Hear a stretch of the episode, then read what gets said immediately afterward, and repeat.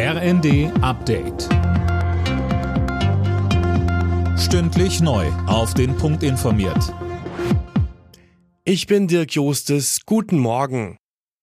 Als Reaktion auf die russische Teilmobilmachung wollen die EU und die G7-Staaten weitere Sanktionen gegen Moskau beschließen. Darauf haben sich die Außenminister der Mitgliedsländer verständigt. Mehr von Tom Husse. Der EU-Außenbeauftragte Bochel deutete an, dass sich die neuen Sanktionen sowohl gegen Bereiche der russischen Wirtschaft als auch gegen Einzelpersonen richten sollen. Eine endgültige Entscheidung steht aber noch aus. Kreml-Chef Putin hatte die Teilmobilisierung gestern angekündigt. Bei vielen Russen stößt die Anordnung auf Widerstand.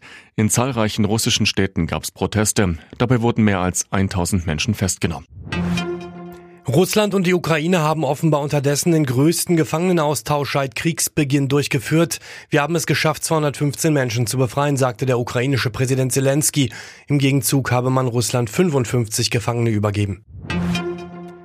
Der Bundestag berät heute erstmals über das geplante Inflationsausgleichsgesetz. Durch die Senkung der Einkommensteuer will die Bundesregierung die sogenannte kalte Progression ausgleichen. Außerdem geht es im Parlament um die Lieferung schwerer Waffen an die Ukraine.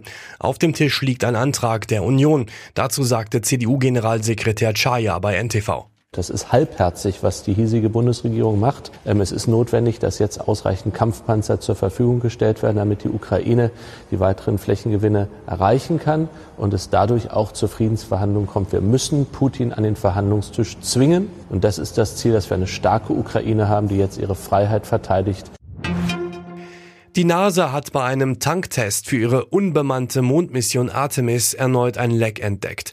So ein Leck hatte schon den Start vor drei Wochen verhindert. Ob der neue Starttermin am nächsten Dienstag nun gehalten werden kann, ist unklar. Alle Nachrichten auf rnd.de